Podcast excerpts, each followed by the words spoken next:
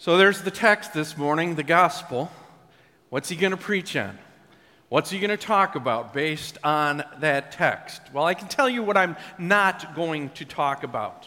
I'm not going to talk about what you should be giving or tithing, and I'm not going to make an appeal for funds based on that text. What we're going to talk about is what Jesus put down in the center of all of those words. Treasure equals heart. And any of you that know mathematics understand that either side of that equation is equal. Heart equals treasure, or treasure equals heart. And so I want to put a question on the screen today, and really this is the source and the idea that I want to examine as we look at this gospel text today. And the question is this: do we believe that our lives are lived under our Father's care? I'll say it again. Do we believe that our lives are lived under our Father's care? I want to examine a couple of scriptures as we begin. The first one is Psalm twenty-four, verse one, that states this: "The earth is the Lord's, and everything in it, the world and all who live in it." Everything belongs to our God. Everything that exists comes from him. And the second scripture is Deuteronomy eight, seventeen to eighteen. And it says this: "You may say to yourself, my power and the strength of my hands have produced this wealth for me. But remember the Lord your God, for it is he who gives you the ability to produce wealth, and so confirms his covenant which he swore to your ancestors as it is today." Everything belongs to our God, and everything we have, have accomplished, have amassed, is because of his blessing and his gift. And so I invite you to turn to the gospel text either in your connection or pull out one of your Bibles in front of you. Turn to Matthew chapter six, verse nineteen, and we're going to examine some of those verses where Jesus speaks to us today. Matthew chapter six, verse nineteen, Jesus says this: "Do not store up for yourselves treasures on earth, where moths and vermin destroy, and where thieves break in and steal. But store up for yourselves treasures in heaven, where moths and vermin do not destroy, and where thieves do not break in and steal. For where your treasure is, there your heart will be also." Jesus is concerned with the lives of his disciples as he delivers this Sermon on the Mount, as it's called. He's concerned with their outer lives, as we've talked about for many weeks, that they are salt and light to the world, but he is also concerned with their inner lives, with what goes on in our hearts. I'm sure you've heard the story before, maybe Pastor Mark's told it, of a wealthy man who was miserable. And he came to see his rabbi one day to say, "I have everything, but I am just miserable in my life. Why is that?" And so the rabbi took him to a window. And he said to him, "Look out of this window and tell me what you see." And so the man looked out. He said, "I see people together. I see children playing and laughing and life happening." And then the rabbi took him to the mirror, and he said, "Tell me now what you see." He said, "I see only myself." And the rabbi said this to him: "The window is made of glass, and the mirror is made of glass. But cover one of the panes of glass with a little silver, and you can no longer see others, only yourself." Where is our heart focused? Jesus asked the question. Is it focused on earth, or is it focused on heaven? And where it is focused matters. You know, last week Jesus taught the Lord's Prayer. "Our Father who art in heaven, hallowed be your name. Thy kingdom come, thy will be done." And so Jesus is asking the question in our focus: where is the place where God's name is not hallowed? Where is the place where God's kingdom is not recognized? Where is the place where God's will is not done on earth as it is in heaven? And what Jesus is saying to us is, be warned. There is danger in your life if we are focused on the wrong things, if we are focused more on wants than needs. And so I ask you the question this morning: do you think in your life that luxuries have ever become necessities in your life? Luxuries have ever become necessity? I'll testify, I'll own up to it. Yes, in my life they have. I've said to Sarah many times, and this is one of the things that I don't ever want to live without, but it is a luxury. I will never own a house that doesn't have air conditioning. It's that important to me.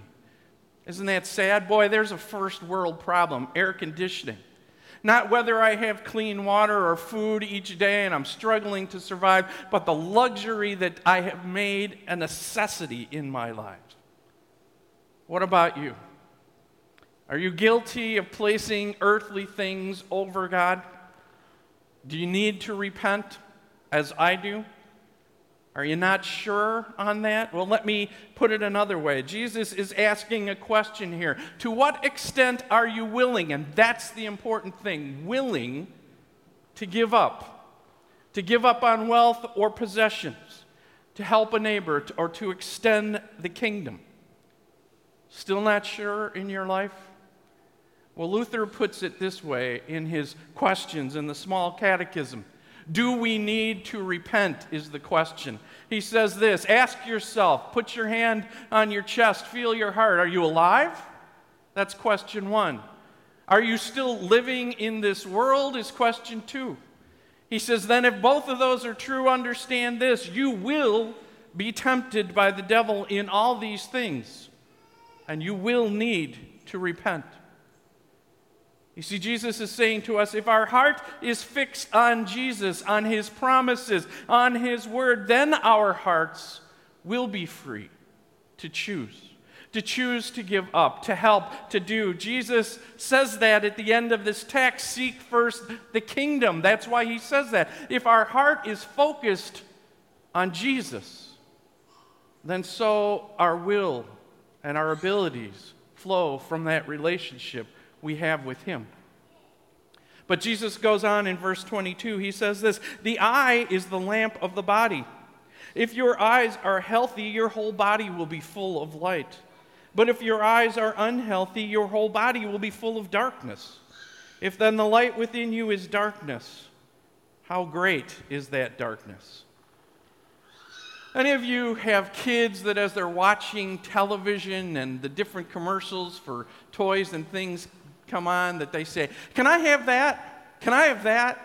Can I have that? Can I have that? Reminds me, if you've ever seen the movie Finding Nemo, of the seagulls that you say, that's mine, mine, mine. That happens to us in life. That's the goal of advertising, is to make us want things in life. And what is it that we use to focus on these things? We use our eyes. And what Jesus is saying, if eighty percent of what we focus our eyes on is earthly, then eighty percent of our heart will follow that focus. And so what is the answer for us as disciples of Jesus Christ? What is the answer to focusing our heart and our heart equaling our treasure? And I put before you three things, the disciples' inner life that Jesus puts before us, to examine, to discern, and to turn. That we need to, as the people of God, through the Word and through the Spirit, examine our priorities. Are they focused on earthly things or on the things of heaven? Discern whether or not, and the answer will be, of course we do. Do we fall short on setting our priorities correctly? And then finally, to turn and to receive the forgiveness that our Lord gives us, knowing that we are tempted in all these things and that we do fall short. And Jesus goes on then in verse twenty-four to tell us this: no one can serve two masters. Either you will hate the one and love the other, or you will be devoted to the one and despise the other. You cannot serve both God and money. Here it is again. Treasure equals heart, and heart equals focus. And if our earth, if our focus is on earthly things in our heart, then there will be a result to us. A result of slavery that occurs if our focus is on earthly things, and the result of that slavery is that we will worry about those things. That's why Jesus says in twenty-five, "Therefore I tell you, do not worry about your life and what you will eat or drink, or about your body, what you will wear. Is not life more than food, and the body more than clothes?" And Jesus goes on then to give us examples from creation. Truly we know that God is the creator of all things, as we just heard in Psalm twenty-four. That God created the birds of the air and the animals and the flowers and the trees and the planet and all that lives. And we know too that Jesus has told us that God is our Father, what we pray in the Lord's Prayer. And that means that we have a relationship. A relationship with a loving God, that we are not just creatures like the rest of the planet, and He is not just our Creator, but to you and to me, redeemed by Jesus, we are children with a Father who cares for us and provides for us in all things. And worry in our lives comes from not being sure of that in our hearts. Jesus says, He puts forth that question to that audience and to us, does not God do all of these things, the birds and the flowers, for His creation? Of course the answer is yes. And He says, then will He not do more for you? You who He cares about, you who call Him Father, you who are His children? And again, worry comes from not being sure, and maybe it's our observations in this world that cause so much worry. Do we see animals starve in our world? Do we see droughts destroy forests and plant life? Do we see devastation come from natural disasters? Do we see wars and crime and all of those things? And we wonder in our heart of hearts, does God really provide? Does that make us unsure? Is that why we worry? But I remind you of a man in Scripture by the name of Job, who had everything, and everything was taken away from him. And yet he still said the words that we find, though he slay me, yet will I hope in him. You see, our having or our not having does not change our status. We are children of the King. We are royal children because of what Jesus has done for us. We have full access to God. And so the disciples' inner life and the answer to worry are the following things. See, acknowledge, and ask. See worry for what it is in our lives. The fact that we are unsure about the one who loves us the most. Acknowledge that we do it again and again and again, and ask for forgiveness and strength to overcome it. Worry can consume us, so much so that our eyes are totally turned inward, and we no longer see the blessings that we have in life. You know, I have kind of my own life philosophy that I adapted from an old country preacher. I still don't remember where I heard it, but I want you to see it. And this is kind of my mantra when I begin to worry. I say this to myself: if you are in control of it, why worry? You're in control of it. If you are not in control of it, why worry? You are not in control of it. And if you are not in control of it, then who is? Well, we know the answer. Our God and our Savior. And I've used this again and again when I've woken up on nights when my kids were out and driving, and I'm wondering, are they safe? Are they going to get home okay? Is something going to happen to them? And I stop myself and I say, Steve, can you reach out of your bedroom, out of this house with your power and your strength? Can you control that? No, I can't. And if I'm not in control of it, then why worry? I know the one who is in control of it, and I have to trust in him. And if that doesn't work for you, then Jesus would ask you these questions. Does God reign? Is he supreme? Is he sovereign? Is he in control of things? The answer is yes. And what is the proof then in our lives? The proof is Jesus and his cross and his victory over sin and death and the devil that he won for us, that God is the one in control. Will Jesus come again? We know the answer is yes. And will we be with him again? Yes. So then Jesus would say to us, then let the rest fall into its proper perspective. God is our Father. We are his children. We are treasured by him. If we worry, what we need to do is seek Jesus and his cross again and again, to be in the community of believers, to participate in the forgiveness that comes from the one who won all things for us by his blood and has redeemed us, to participate as we do today in the reconciliation of all things, that Jesus has come into this world to give us his very body and blood, to strengthen us in our worry, to strengthen us when our hearts are focused in the wrong place, to remind us once again how loved we are. You see, so much in our lives we need to celebrate. But we need to celebrate his forgiveness and his love and his grace and his people. The rest of it is stuff. Stuff that takes our focus.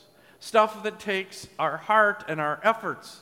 Stuff that detracts us from the true treasure that we have been given in the waters of our baptism.